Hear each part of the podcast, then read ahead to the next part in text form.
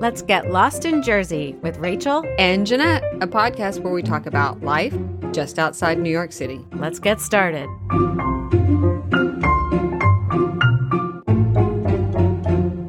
Hi, Rachel. Hey, Jeanette. I'm excited for today. We have an amazing interview. Yes, with our best friend. Yes. Um, but before that, I thought it was funny because I actually saw on Instagram because I follow Janet Jackson mm-hmm. because I am obsessed with her and I have been since I was young.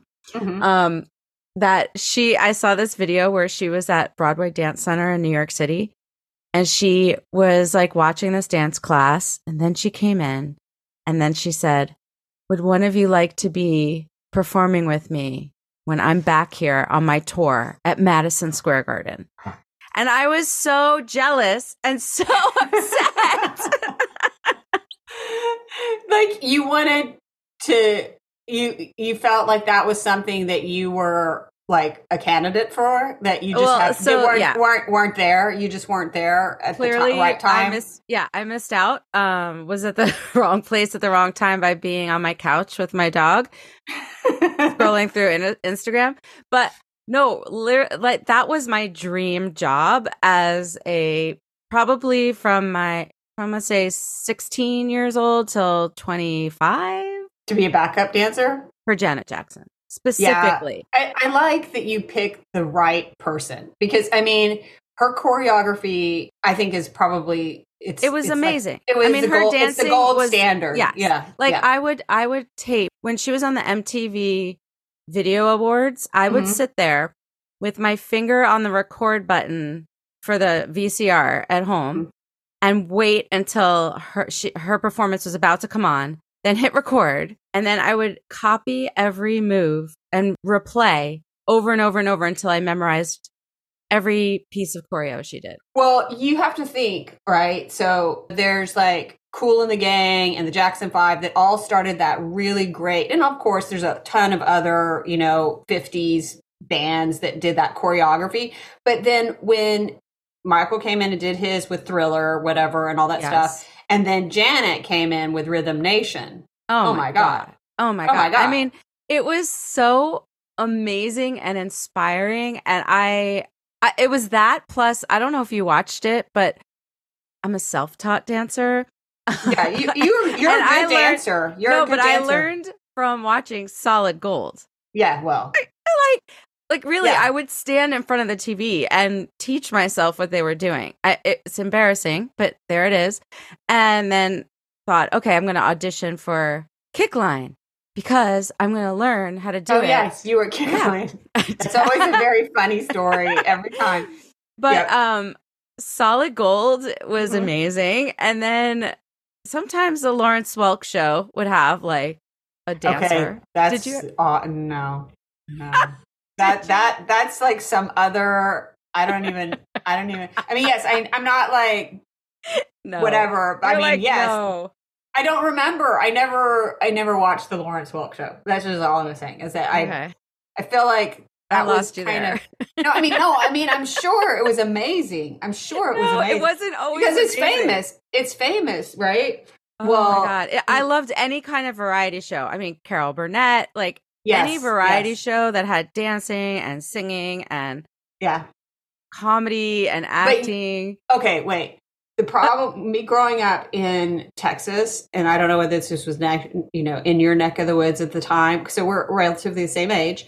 So you know, there wasn't a lot of going on on the weekend on TV, and right. so where where I grew up, it was like hee haw oh, and oh. the uh, what is it the the thing that's in Tennessee in in Nashville like the um, Grand Ole Opry would be on all day. Oh wow, we didn't have that. And I wasn't I, yeah, I didn't like it at all. I didn't like that kind of music or entertainment, that variety show of that. So I would watch old movies all day. Oh. That and what was Hee Haw like? I don't think we had Hee Haw up in Long Island. that's so it's Hee Haw was uh, anyway, I don't know. Uh, it's like it was just a show where you know they had sketch comedy and country uh, le- music legends now would be on it, and they would you know sit in front of a fence on with hay and like in you know and tell a funny joke and then you're like cut away. It was like the Cher show or whatever cut away to you know another country thing anyway it was just I a thing. it. and a lot of people remember it and it, but yeah that was the texas thing. But this is really crazy that you're talking about this right now because i have been meaning to talk to you about something that happened yesterday morning so we were talking about the Super Bowl, Roger and I, about who was Ah. going that Rihanna is going to be the halftime show, and I was like, Yeah. I like, I like Rihanna. She always has these mega hit songs that you know you remember. So he was like, you know who would be the person that we need to get is they need to get that everyone would be interested to watch is Britney Spears, right? and I was like, you're absolutely right. Just because, just Well, because, right? just because of news and everything else. just because, Yes. right? Just Yeah, because. yeah. So Roger follows. He was like a really big free Britney person. Oh, you know, yeah, right? one hundred percent. Me yeah. too. But but we all were kind of like, I don't know. Oh, well, did you, know, I guys? think- you guys saw Britney in Vegas. yeah, we did. She was And- amazing. She I was know. I was so jealous. she's uh, honestly she is amazing in concert but okay aside from that though just I to know, cut, I cut the, the chase is that so roger follows her on instagram and i was like you know i i know her on instagram there's a you know it's a lot to like piece lot. together right you're like Mhm. hmm, huh Mhm. mhm, huh okay i support you but maybe that's a little odd but she does a lot of spinning right She does a lot of spinning. she does She is a spinner. so I was like, yes. And so I was like, you know, she could spin. And I decided to, while I was getting my coffee, talking to him, do a spin like Britney Oh, does. oh, you know, oh, oh. I wish I was there so badly. to watch okay. that. The the problem with that is, I don't know, Rachel. I know you're a dancer and all that kind of stuff, but I I was sick after one twirl. Okay. Okay. So, I um, was like, yeah, what? This A- takes some skill. it takes a lot of skill because you probably didn't spot, you know, where you have to keep your eye on this, you know, a spot, a spot. Don't give me the look. Mm-hmm. But B, if you don't spin all the time and you're our age, it's like getting on a roller coaster that Oh, never used exactly. to make you nauseous, and then all of a That's so- sudden you're so sick to your stomach. Oh my god. Yeah. That's so true and it's so upsetting because I so remember I. I think a modern family episode was where the dad that has Yeah. fun was so excited to go to- on the roller coaster and I had the exact experience that he had. I was like, let's get on the scariest one. Oh my gosh. I am like a roller coaster like master Me too. and it was the last time I got on. I was like, I Wow. talked such a big game to my kids. I was like, we I I went on in at Adventureland in Yeah. Long Island in high school. I won the contest where I went on I forgot what it's called now, but I'll think about it. This one rinky dink, you know, roller coaster 17 times in a row. and I'm like, I got you guys beat. And then we all went on and I thought I was gonna hurl. And they're oh like, oh my god. What was that, mom? You thought you could do this? It seriously it really shows you it is really something is going on It's humbling. inside. it's humbling god i mean i, I don't i'm not going to get into it but the last two roller coasters that i got on with my oldest son is two years ago i think in san antonio i really and truly it took me forever to recover Yeah. It's like a good 24 hours. it's like your brain must not be attached as well as it used to be Yeah, it You know? slips around in there too easily now. It's like shrinking. it's too much fluid. it's terrible. So, okay, back to the person that we interviewed. okay? Yes. Who was Okay. also on Kickline, by the way. Yes, that's right. She was on Kickline. she was on Kickline. So we had a wonderful conversation with her, and she is our first interview, and it went just so wonderfully. And it was so nice to talk to her about what is so important to her, her field of photography. And she Yes. really, And She- and her name is Chanda Hall. Mhm. So just so I mean you're gonna know from the show notes um Yeah. and the episode, but it was it was so amazing to talk to her in this way and not just like, you know, at a coffee shop or on the phone or out and well, about. it was the, the focus is on her for this podcast is it really highlights how someone a new yorker comes to a suburb in New Jersey in Montclair and still has the attachment to the city that Yep. lives just outside of New York City. Like the, you know, she lives Fully. just outside. You know, it's just an interesting interview of how she has, you know, grown in her career and her art. Yes. And anything we could do to highlight her work and have more people become aware of what she does and follow her and appreciate her art, the better. Yep. And we'll have that information on the Instagram. We hope you guys enjoy our interview with Chanda Hall. Hi, Chanda Hall. Hi, Rachel and Jeanette. Thank you for having me. We're so happy happy you're here. We're so happy to have you as our first guest, and um, we're really excited to share who you are and how we know you um, on this uh, Lost in Jersey um, episode. Mm-hmm. Uh, so, first of all, um, where where did you and Rachel know know each other from? From where did you first become acquainted? Rachel and I were fixed up. yep. You We were were We were set up? fixed up. We were set up by my husband, who met Rachel and her daughter at a music for aardvarks class in Cobble Hill, Brooklyn. And they would see each other once a week. Mhm. and Rachel, he, he just got this feeling that she and I would get along really well. And he was totally right. Um, I also happened to run into Rachel's mom at the park one day. And Yes. We were Before- chatting, and the girls knew each other from Music for Aardvarks. Mhm. And, And didn't my mom give you my phone number? I don't remember if she did. She probably did No, I her. think she did. probably. That's so she was weird. like- so you're destined to be. Yeah. Uh-huh. So we were set up by two different people, basically. We were forced together. And then we got together. I went over to Rachel's apartment one day with with with Sky, my daughter, and we just had so many things in common. We couldn't Uh-huh. believe it. It was we was just crazy. kept talking and talking and it was so much fun i was so relieved because i had really no friends um and i was just so happy i was like oh my gosh every i just could calm down i was like all right this is gonna be good i'm gonna Well, make it Where where were you guys living before you lived in Cobble Hill? I lived in Brooklyn Heights and then Cobble Hill. Um, And what yeah, about you, Rachel? post college. Um i was well i was post college i was in the in manhattan for a bit in the upper west side west village then carroll gardens then cobble hill Okay. So now you guys are there and you met each other and then uh, Chanda you you left. What what made I you left. leave? Yeah. Um, And there I were cried and Yeah. I cried. Really? You guys Yes. did like an emotional goodbye? Oh, it was horrible. Rachel, Rachel, and my mom were both very upset with us leaving Brooklyn.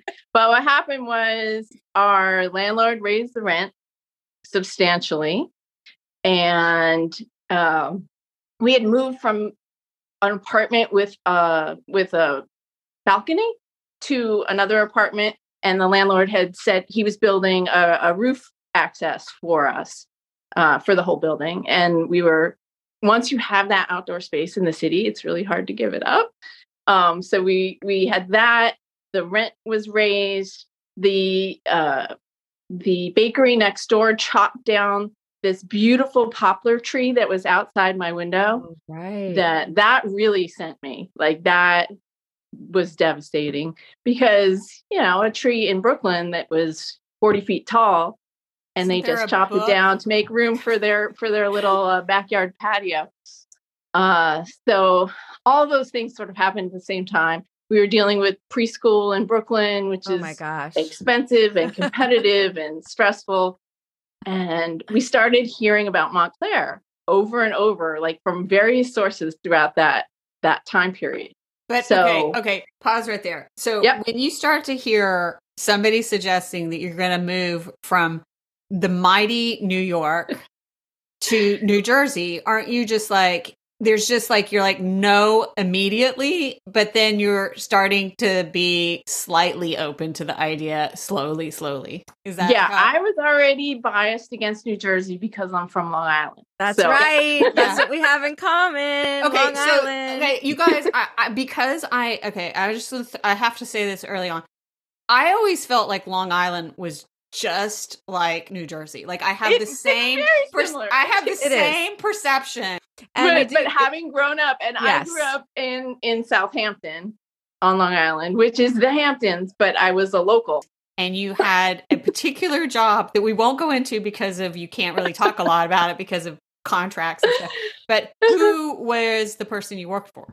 After college, I was Gwyneth Paltrow's personal assistant. Hi, Gwyneth. Um, Uh, she's awesome. If you if you're gonna have that job, that Yeah. she's a good one to have for that job. Um, yeah, yeah, yeah. and you know she was she was good to me and my hours were decent and she respected my time in my life and i will always be grateful for that no, when Yeah. you were um, but when- it's one of those jobs where if you could hire someone to do all the stuff every day that you don't want to do or you can't do like the busy work I um, want that.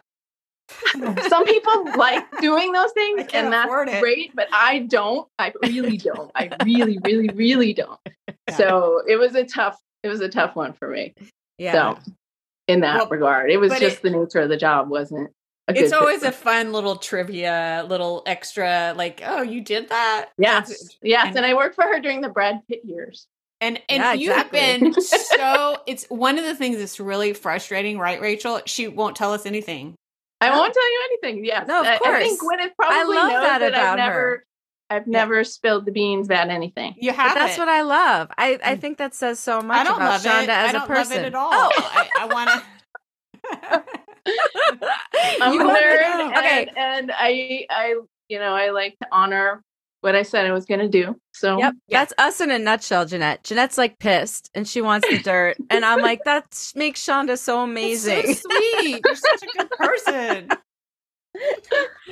All right. Okay. So okay. But- fast forward. But Jeanette, you have to understand when you're from Strong Island, New Jersey is like, no, you're never Yeah. gonna move there. Like so, people okay. in my town yell at the people in Southampton would yell at the people with Jersey plates. Go back Plates. to Yep. Jersey. go back to Jersey. Yeah, crazy like Jersey drivers. Yeah, Right. Exactly. okay. Yeah. So there was there was a bias. thing. Um, but the commute to Long Island is is so much. It, it would be a tougher a tougher commute for my husband who works in the city most of the time, and you know we didn't know this place existed. So Mhm, we mhm. started hearing about it from all different sources so it felt like a sign even though i'm usually not a sign kind of person I, I did feel like all right maybe this is worth looking into we're hearing it from so many different directions and i'd never even heard of it before or maybe it was just that i had but i was receptive to it at that moment so Yeah, we started looking into it and we came for a visit and then it was one of those like huh like i could i could kind of picture it and we could get an entire house for less than the rent we would be paying for a, an apartment in brooklyn. So that was a huge thing and also the other there were there were other factors related to the kids that made me make the move. Um, we had toured a elementary school in brooklyn and they told us on the tour they said they were talking about how the arts programs were getting cut Oh, right. and I they said if you want your kids to be able to experience the arts in school just know that they're not going to get that they're going to get maybe one art per year it's going to be music or art and they're only going to get one if at all so that was a big factor for us Mhm. and also i was just nervous about the new york city school systems period like the lotteries and what if the kid doesn't get in what if your one kid gets into one school in one neighborhood and the other one's in another school in another neighborhood which happened to some of my friends so Mhm. Mhm.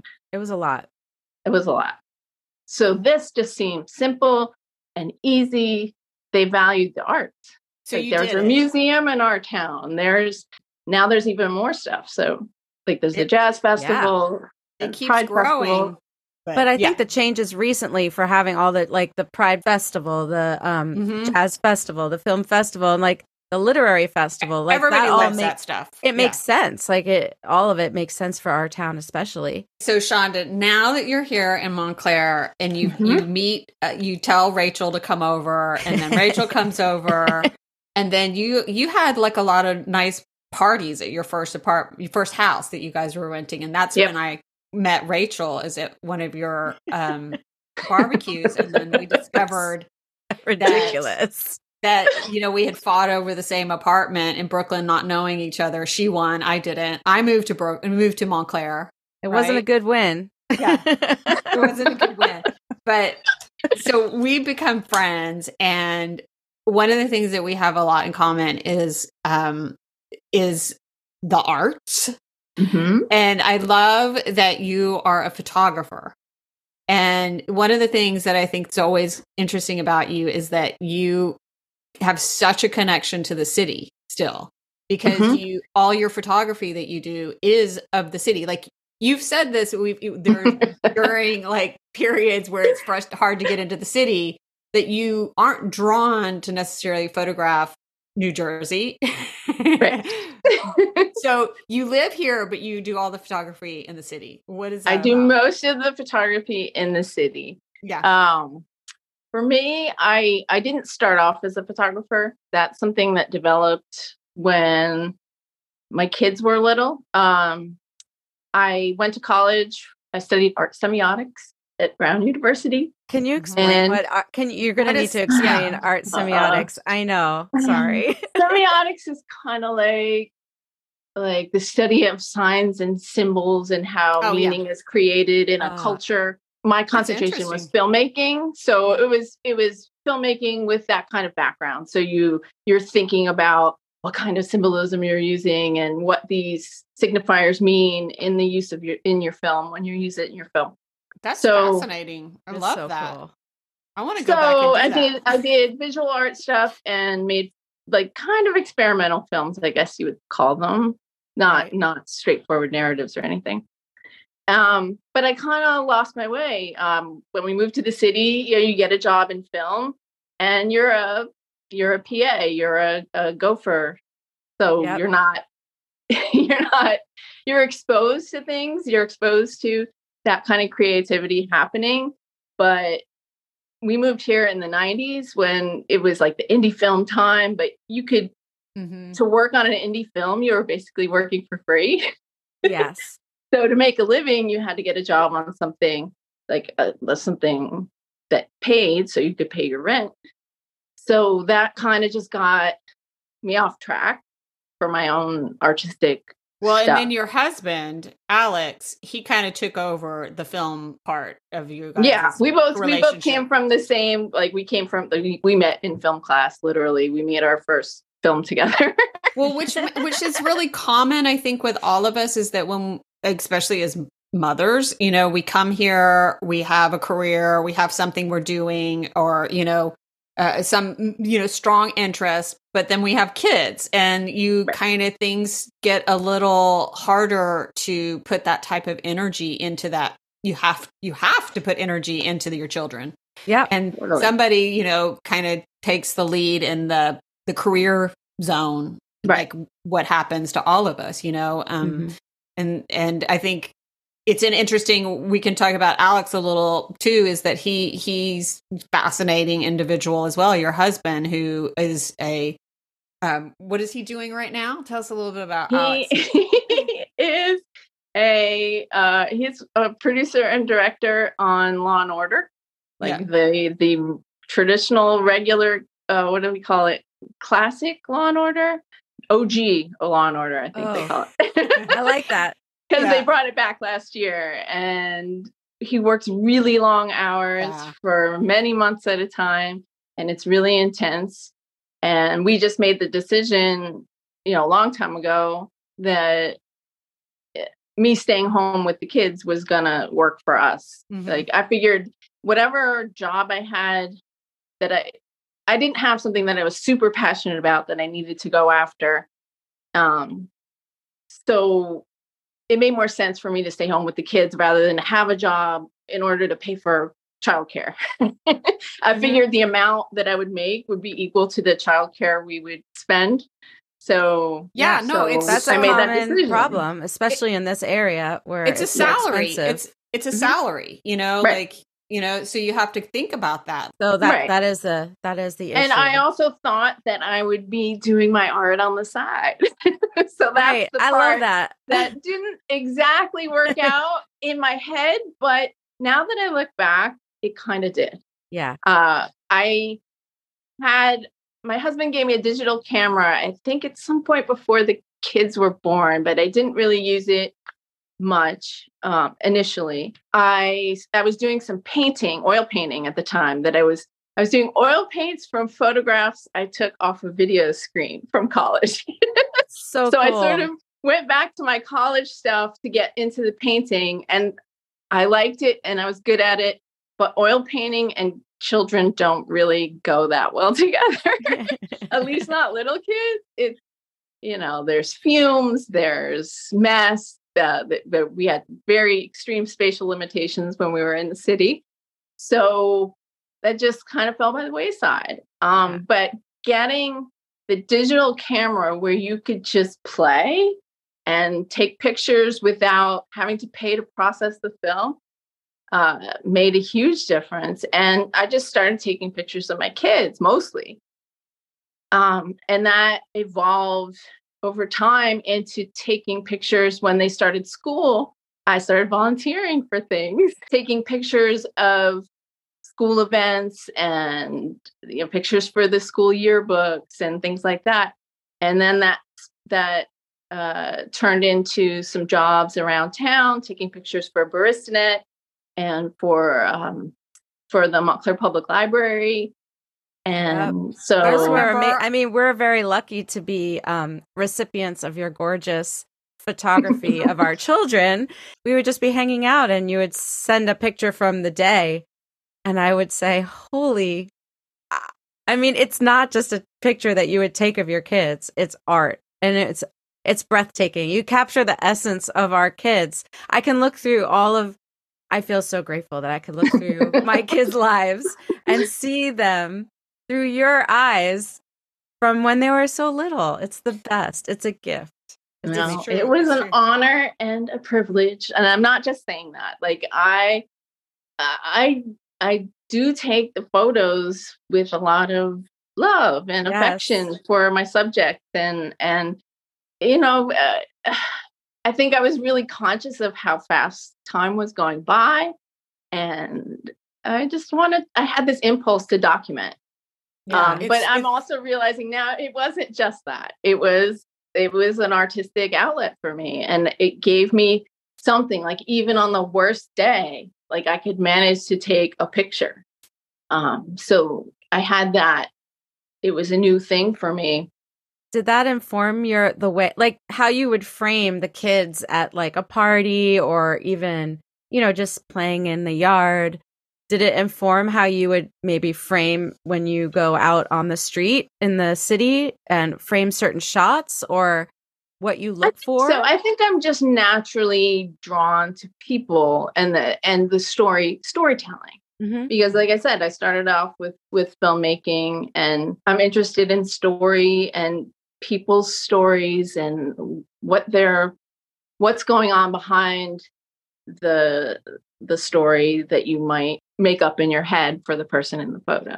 Well, so I try to convey something more through the photo than just like a snapshot of a person. Like what's going on. I like I like the in between moments. I don't like the the pose photos. That yes. is one thing. That's one thing that I think you're responding to is most of the photos of your kids were not pose photos. No. So it was them doing their thing. Just so you being, have a, they were lost in their moment and you right. caught it on Instagram, you have an evolution of that exactly showing where you, in the earlier period, doing photography of your daughters and your kind of like intimate family is more there. And then you start to see it become more city based, you know. Uh, and also, I think what's interesting is that now knowing what you studied in college, I'm wondering whether all your photos are a story but there's also symbolism throughout them that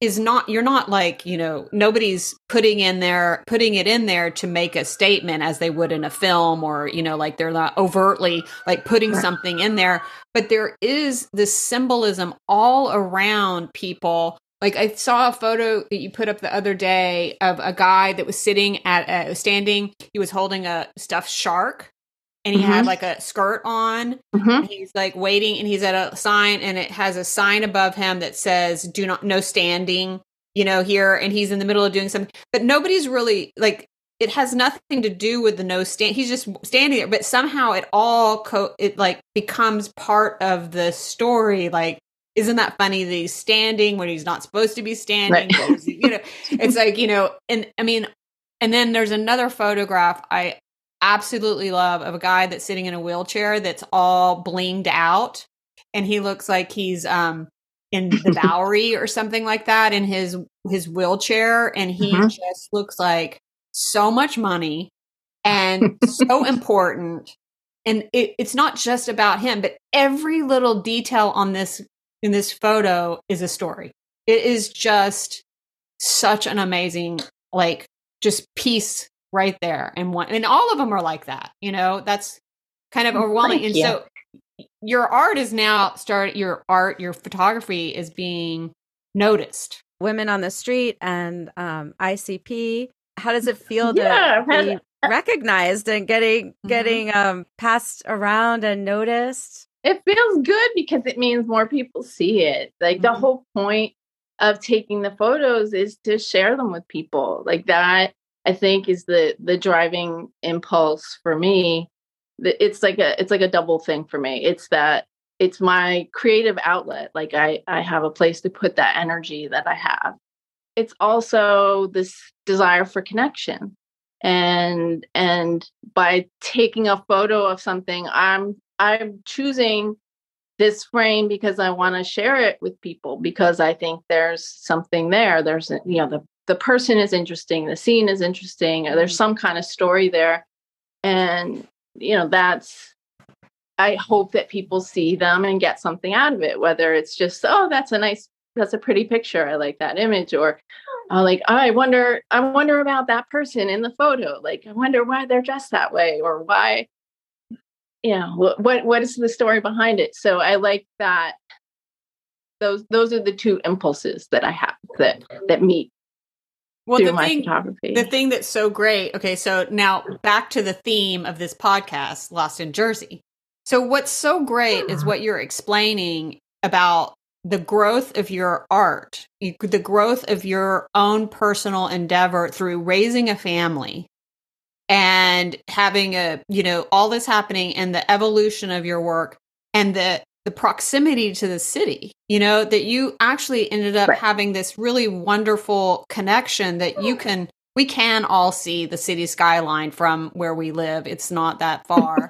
it's, you know, um, we all like try to 13 and a half miles 13 something. and a half miles and it's like you know how we're always like not that i'm counting there's a classic classic thing that all people do that live here is like when you're hanging out in the city and you make it home really fast you have yeah. to text the people that you were with to let them know how fast yes. you got home. Like absolutely. One time we made it back from Radio City in 20 minutes. Whoa. I know. And you had to let someone know. you know, like yes. I know you're still on the subway heading to um, you know, Bed-Stuy, but I'm already but home. I'm home. I'm, I'm home. Bed. I'm in my I'm I'm in my jammies. I'm here. What? You're already home? you're just like, yes, yes. It's not that bad. But uh so I love that part that you have this, you know, career that still flourishes in photography uh, you know, where the subject is the city while you live in New Jersey. Right? But I wanted to ask. Yeah, Chanda, I found that. Yeah. Oh, it's just about like during COVID when I know you couldn't get get to the city and nobody could really get anywhere. I I remember some of those um initial photos of like birds and um you know nature outside in Jersey. Yeah, how did you feel when it COVID forced you to shift focus to Jersey? It was hard. One of the things I wanted to say about why I can't take pictures in Montclair. Mm-hmm, mm-hmm. I can and I do. I did it for years for for all the events. So that Oh, might be sure. part of it. Like I've Yeah. taken so many pictures in Montclair of Montclair people. But and in the um, schools and for all the and in the schools and, at the community yeah. events. for sure. Yeah. Like if we if there's like something big happening in town, I'm drawn to it. I was at all those protests. Yeah. I was at the Pride Festival. Like that gets me out. But when I walk around with my camera, one of the problems is is that I know too many people. Mhm. Ah, And uh, for street photography, anonymity is an advantage. That's and it interesting. you know, Yeah. it changes the nature of it. If somebody's going to turn and wave to you while you're trying to get a stealthy picture, it's not going to work. no. Um, Yeah. And also, there just aren't as many people out and about walking around. So it's just it's Mm. just different. And I think So it- and I also think I need I need a shift to happen. Like when I'm going into the city to shoot, like you know, I'm shifting into like my zone. artist artist So- mode you're leaving your mom's skin at home Yeah. and then you're like more in yeah, I mode wish I could find a way to integrate it that. a little better, but for now I still need that separation. yeah And it's fun for me. Mhm. It's very satisfying to have something that's mine. It feels like. That makes that that's so interesting i get that But back to New Jersey, Mhm. um, I get more photos out of a of a day if it's not Montclair. Yeah.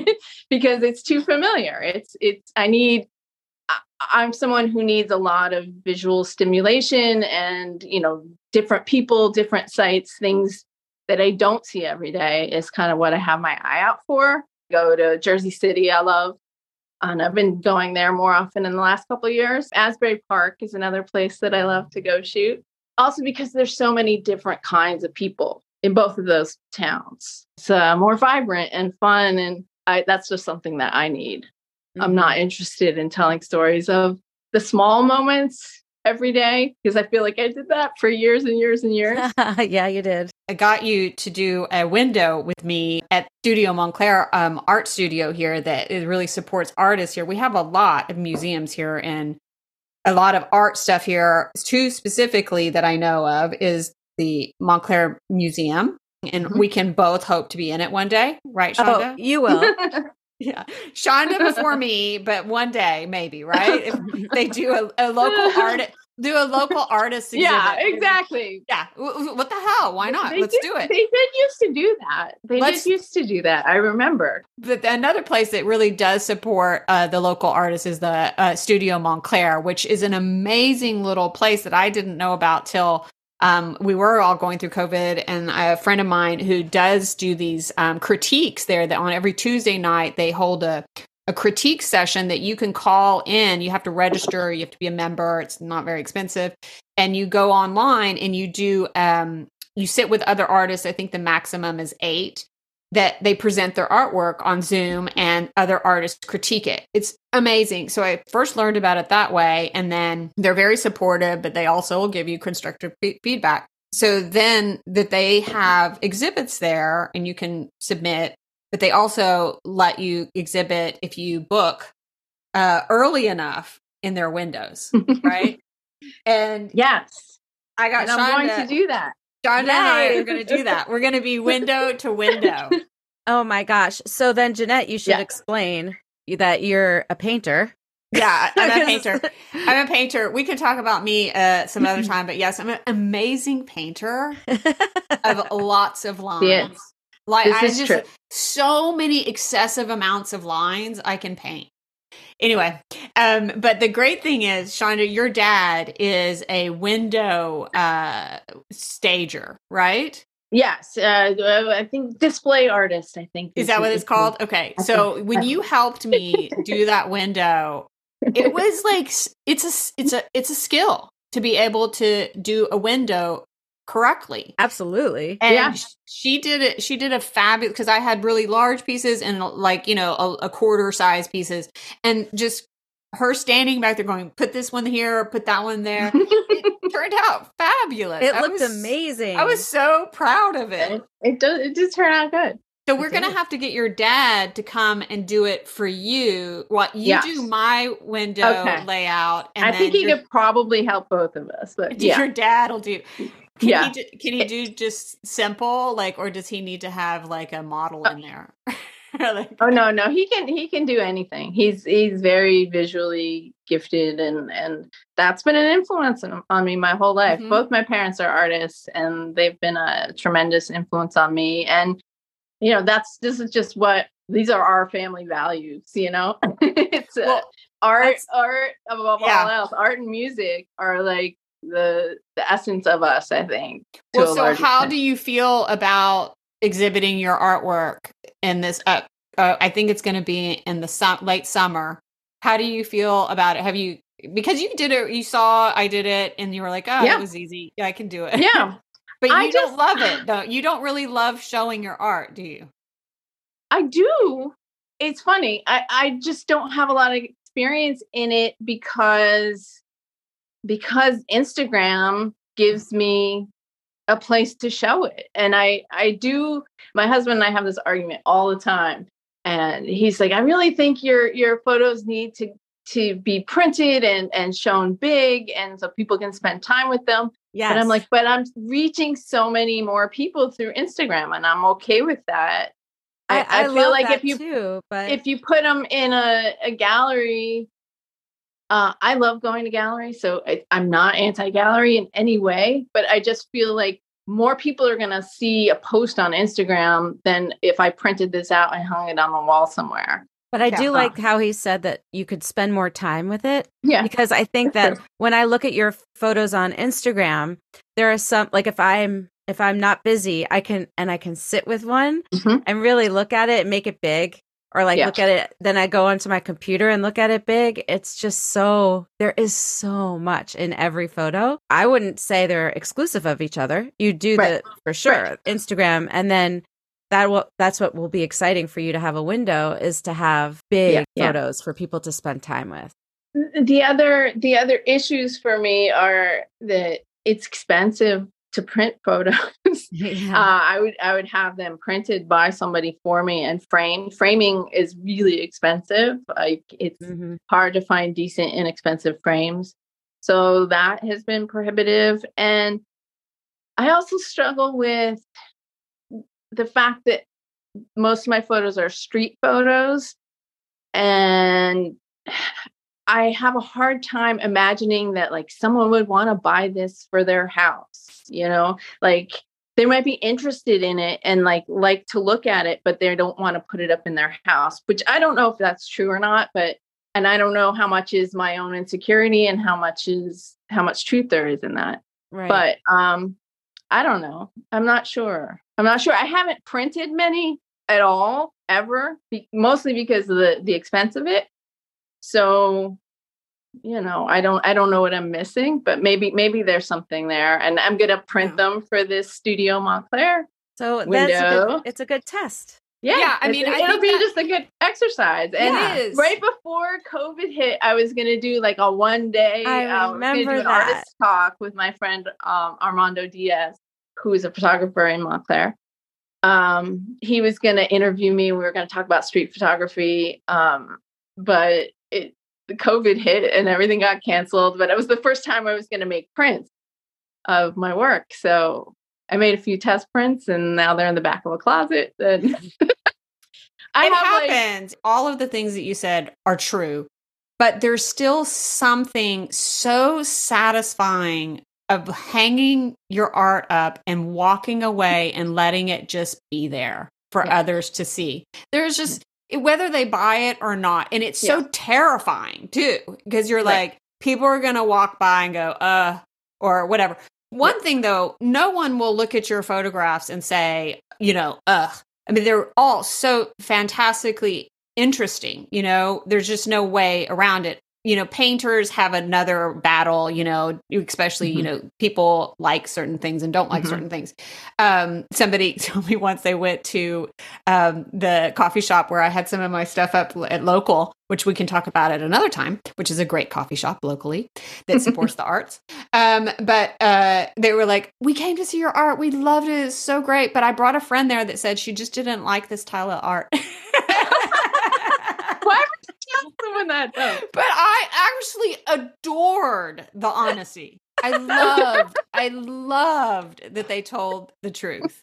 You know, I mean, I was Yeah. like, because you, of course, there's so much stuff we see out there that people But that don't, you don't is like. funny though to be like, they didn't like it. They didn't like it.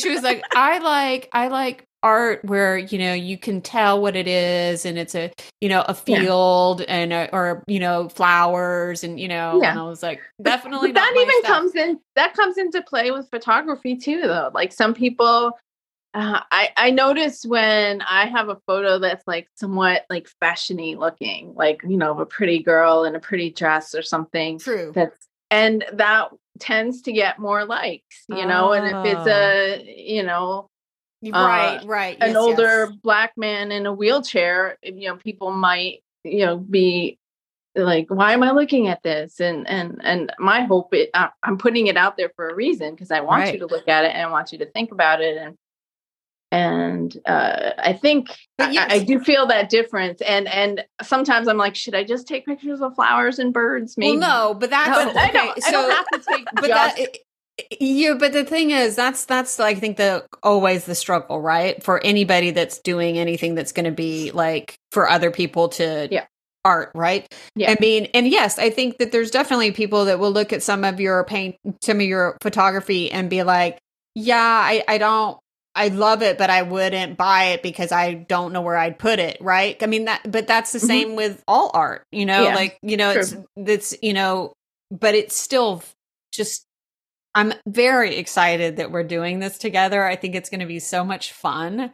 And Yeah. we'll have to do a repeat podcast to like promote it at some point. Absolutely. Well, that is, right. you know, depending on a lot Yeah. of things. There's a lot well that's what i was going to say i did i the i've never had my photos hung in a gallery i had um some of my paintings once uh hanging in uh in the Parrish art museum which was a huge Ooh. thrill it was a Oh. it was a juried exhibition and i also had my student film from senior year of college played uh, at the Parrish art museum as well in a Wow. juried show Amazing.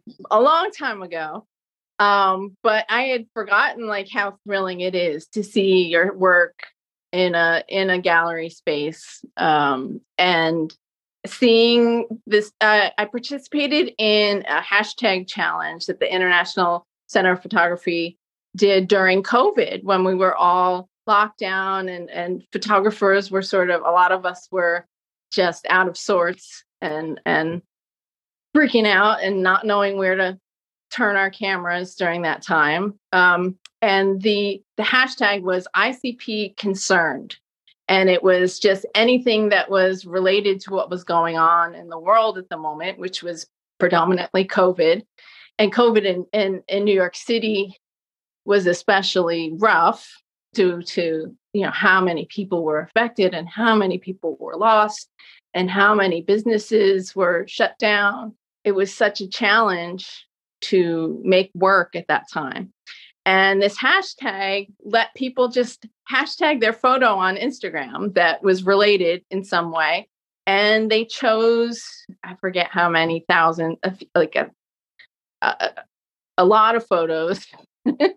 I think a couple thousand photos. And they had an exhibition uh, of of all the work that came out of that. Um, that that they selected, and they put it up in the International Center of Photography. So I got to go see my photo uh, hanging in this exhibit, and it was pretty thrilling. And it The was a really meaningful.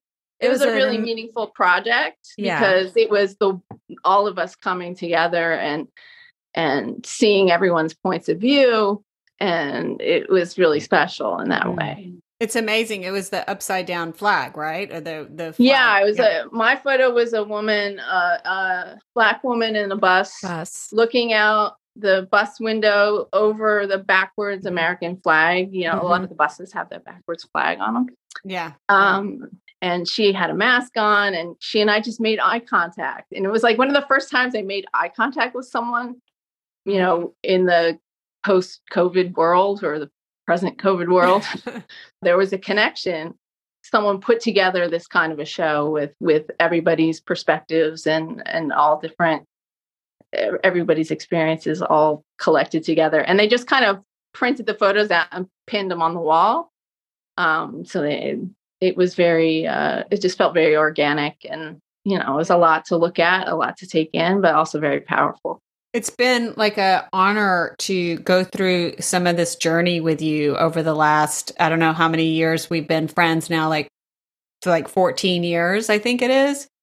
I think that's right. Yeah, about 14 years and Rachel you longer and um so the thing that we are excited is that you're on this podcast is to also um, have people, you know, come and see your art, see your photography on Instagram. What is your Instagram handle? It is at Hall Chanda, H A L L C H A N D A, and I'm kicking myself. I, I never like came up with a cool Instagram name. I feel like that only helps. But I do regret not changing it at the time, just because I like names and and words and and I've just you do with your captions as well. I love the oh yes, yes. I forgot. You're like a master of like titling. You. Really I, are. I, it, it's a fun challenge. I always uh, think, oh, I'm I'm not good with words. I'm not. Oh. I'm a visual person, but I'm actually not that bad, especially when I'm writing. You're speaking, very good. Speaking is a different story, as, no, as we not know at from all. today's podcast. But uh, uh, I'm not used to talking, so. But no. writing, I feel like I can do, and I have fun with it. And and people, I think people like the captions. We yes. do. We love the we love the captions, and it also shows your sense of humor. Right. Yeah. yeah. No. Good. I'm glad you get that from me. It's a, it's a, it's, it's actually very hard and I can't do it at all. So I'm massively impressed with your ability to Thank name you. These thousands of photographs. Yes. I usually, I post at least one a day, sometimes more. Um, but it's also just as an exercise for myself to keep engaged. The other mm-hmm. thing that's weird about the way that I take photos is people think that, oh, well, you're in the city all the time. And I'm actually not. I go like maybe once a month, maybe these days a little more often now that my kids are older, but not as often as you think. And I take hundreds, sometimes thousands of photos in a day. Like I, I really maximize my time because mm-hmm. that's how I had to do it um, the the street photography came about with me sneaking photos when we'd be you know on a family trip somewhere or you know we go into the city for the day to do some activity and i'd be sneaking street photos on the in the process and it just sort of developed from there and then to the point where now i go into the city to shoot for half a day um, but I will take thousands of photos sometimes in a day. I know. And I've then and then I before. dole them out over the next few months, like especially after that first summer of COVID. Like you never know what's going to happen. So like I like to have a a, a back catalog. What is it? What is it like for you in the editing process? Like you had, like you said, you take like a thousands of photos, and then to sift through them, do you get a cup of coffee? Do you sit and like with and snuggle on the couch or do you have like how do you do it what i do i usually start every day for a couple hours editing photos um i i like to do it on the ipad because i can sit on the couch and the ipad just works really well for it um also editing for instagram so i use i use a program called snapseed um which is very simple and easy and quick um i I I've not done prints yet, so and I'm not printed large. Mm-hmm. So I don't know if that will change if if if I start uh if I start doing more and going more in that direction. Um but I I enjoy the editing process. It's like a treasure hunt sort of. Um usually you know, like I will come home from a day in the city and I'll I'll know which were my favorite shots I took that day or my favorite scenes that I saw. Yeah. Um, but uh, it's just fun. Like I just went found a batch of photos that I'd taken in August that I never really went through. So I, you know, it's just fun and pick stuff out and I just have fun with it. And I edit the photos. I don't necessarily do black and white or color, or sometimes I desaturate things a little bit. It just for me, it's always about what works best for this particular photo. I'm not Mhm. that interested in like having one style. Like for me, it's always what about what works best for this particular photo. Yeah. To wrap up the this fabulous conversation. Oh my gosh, Chanda. What's more important Okay. In, in ending this uh, episode What's more important? is Jeanette? un- is understanding where is it that we usually meet for lunch and brunch in this fabulous Oh. town of Montclair. Oh, we have to give a shout out. Well, That it hasn't well, been that for a is while. usually where did the we? traditional. Yeah, the where tradition is Raymond. Yeah, we usually meet at Raymond's for on lunch on Church Street. or or toast. We have done toast before. Okay, you guys. usually Raymond's. I'm going to give a, a, a cute thank you that when I moved away for a little bit and I was so sad a lot um that you guys went to Raymond's and you, you Yeah, took a yeah, I picture forgot about that. I and sent about it that. to me Yeah. so that I wouldn't feel left out. And I really appreciated that. That's right. That's right. We did. We did. Well, it's been a wonderful treat with whatever to have this conversation with Oh my you. gosh. We'll treasure it forever. And there It's actually is going to be some follow up. How do we end our podcast conversations now? What do you guys suggest is a good way to end our podcast? um Like a sign off. Yeah, what's a sign off? Maybe Oh my God. Get lost. else. Yeah, I think get lost. Get Get lost. lost. See, you are so good with words. Get lost is funny, it is funny. and it is a But sign off. we probably should say it with a Jersey accent. well, that is your department. I can't do accents, and yeah, I, don't, I, I don't- I'm not like I was not born on Long Island, so I don't have the true Long Island accent. You say lost. Louis. Okay, Jeanette, okay. you say it. Get lost. No, I, I can't do accents. Get lost. I mean, I have an accent, and it supersedes any ability to do another accent. I have the Texas accent going. we should maybe ask if you have a favorite coffee shop or a favorite place. Is that alienating other places? No, or I don't No, I think think it's- I think I I- have I, have my favorite places in Montclair. Okay, so how about we say? like, Okay, good. Let's. let's- I think Well, you it's don't good to have have to- people recommend. tell my us- favorite coffee place. Just like Well, what are your is there Okay. some place that you would recommend that you really like? Two of my favorite things about Montclair? Mhm. Not food places. I, I like a lot of the food places. I'm not going to play favorites there. Okay, what Um, is something you love about Montclair? I love the Montclair Art Museum. I Mhm. love it. It's awesome. The the programs for the kids in the summer are great, but just the regular the shows like I the last few years have just been really really great and I love having a museum in our town and I love all the events that they put on and um, you know just a little culture. Oh wait, Yeah. wait, Um, wait. but I also the other favorite place in Montclair is the Montclair Public Library. I love it. Yes, I Yeah. love I the library. the library. Oh, I remember that was one of the the selling points for my mom when we moved here from Brooklyn because she loved the whole Brooklyn thing. Uh, she loved that vibe, so she was devastated when we said we were moving here. So the first thing I did was check out the library, and I was like, "Oh, you're gonna like the Montclair Public yeah, Library." it's amazing. And it's It is amazing. And you can, they have so many art and photography books. But the best part is that you can borrow books from any other library in the system in New Jersey. I know. I was amazed when I first found that out, and I said, "Oh, I, you don't have this book," and and they said, "Oh, it doesn't matter. We'll just get it from Yeah. you know Yeah. Edison It's or awesome. wherever." It's been so great. Um, they also have a great cookbook selection. I didn't even know Well, that. That's a good. thing yes. And you can get any, any, basically any book that you want to read. You can get it from another library, but it's, it's just awesome. And then also, I don't know if people know this, that you can now borrow museum passes at the Montclair Public Library for, for museums in the city. Wait, what do you mean? You can borrow museum passes to go to the museum Oh, From the library. I the have library. never heard of that. Yeah cool. for, for museums in the city. Well, good It's to know. cool. Oh, So. I have uh one other idea, you guys. Mhm. So we spend so much focused on where we live, Montclair. Mhm. Is there something outside of Jersey wide that you really think is amazing as well? I love Asbury Park. I really do.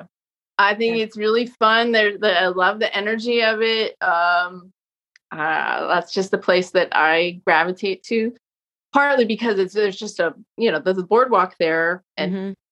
interesting people walk by all day long. so Yeah, for me as sense. a street photographer, it's it's fun and interesting and never a dull moment. Um, and they also I love all the art stuff they they do in Asbury Park. Um, I Yeah. love this this thing called the Wooden Walls Project where they have artists paint murals all over the boardwalk area and they're great as like photo backdrops, but Mhm. they're so much more than that. That's Um, so cool. they're just always doing interesting stuff in Asbury Park. Well, I have very much enjoyed this Oh, talk it's interview. been so good And I look forward to us getting together for in brunch. person. yeah. Until then, let's get lost in Jersey. Let's get lost. get lost. Get lost. I love you, like it. Chanda. Bye. Love you too. Bye. Hi, everyone. It's Rachel. These are the end notes for today's episode. Okay, everyone. I felt strongly that I needed to explain what solid gold is because I fear not a lot of you may know what it is. And it's really important for you all to know. It's amazing. It was a TV show that was on in the 80s, and it really did teach me how to dance. I know that sounds insane, but it really did. And it was amazing. Dionne Warwick was a presenter, Marilyn McCoo, which, yeah, I know. I looked it up. Andy Gibb, Rex Smith, Rick Dees, Nina Blackwood, Arsenio Hall. Come on, people. This was amazing. Yes, I'm reading from Wikipedia, but seriously. Also, Soul Train. Yeah, come on. There was a lot on TV that was solid gold. If you looked at it, you would see they had different risers. And if you were the girl or the guy on the top riser, you made it. So, for your appreciation on our Instagram, I will show you and post a link to Solid Gold Dancers so you can see what I'm talking about. So, head over to our Instagram account, lostin.jersey, and you can see solid gold for yourself, which is amazing. I'm also going to post in a shout out for Miss Janet, Miss Jackson, if you nasty. I couldn't help myself. There it is. And of course, you'll be able to see Chanda Hall's incredible photography. So come on over to our Instagram and take a look. Bye. This podcast was produced by Rachel Martens and Jeanette Afsharian. You can find us on Spotify, iTunes, and Buzzsprout. Thanks for listening. See you next week.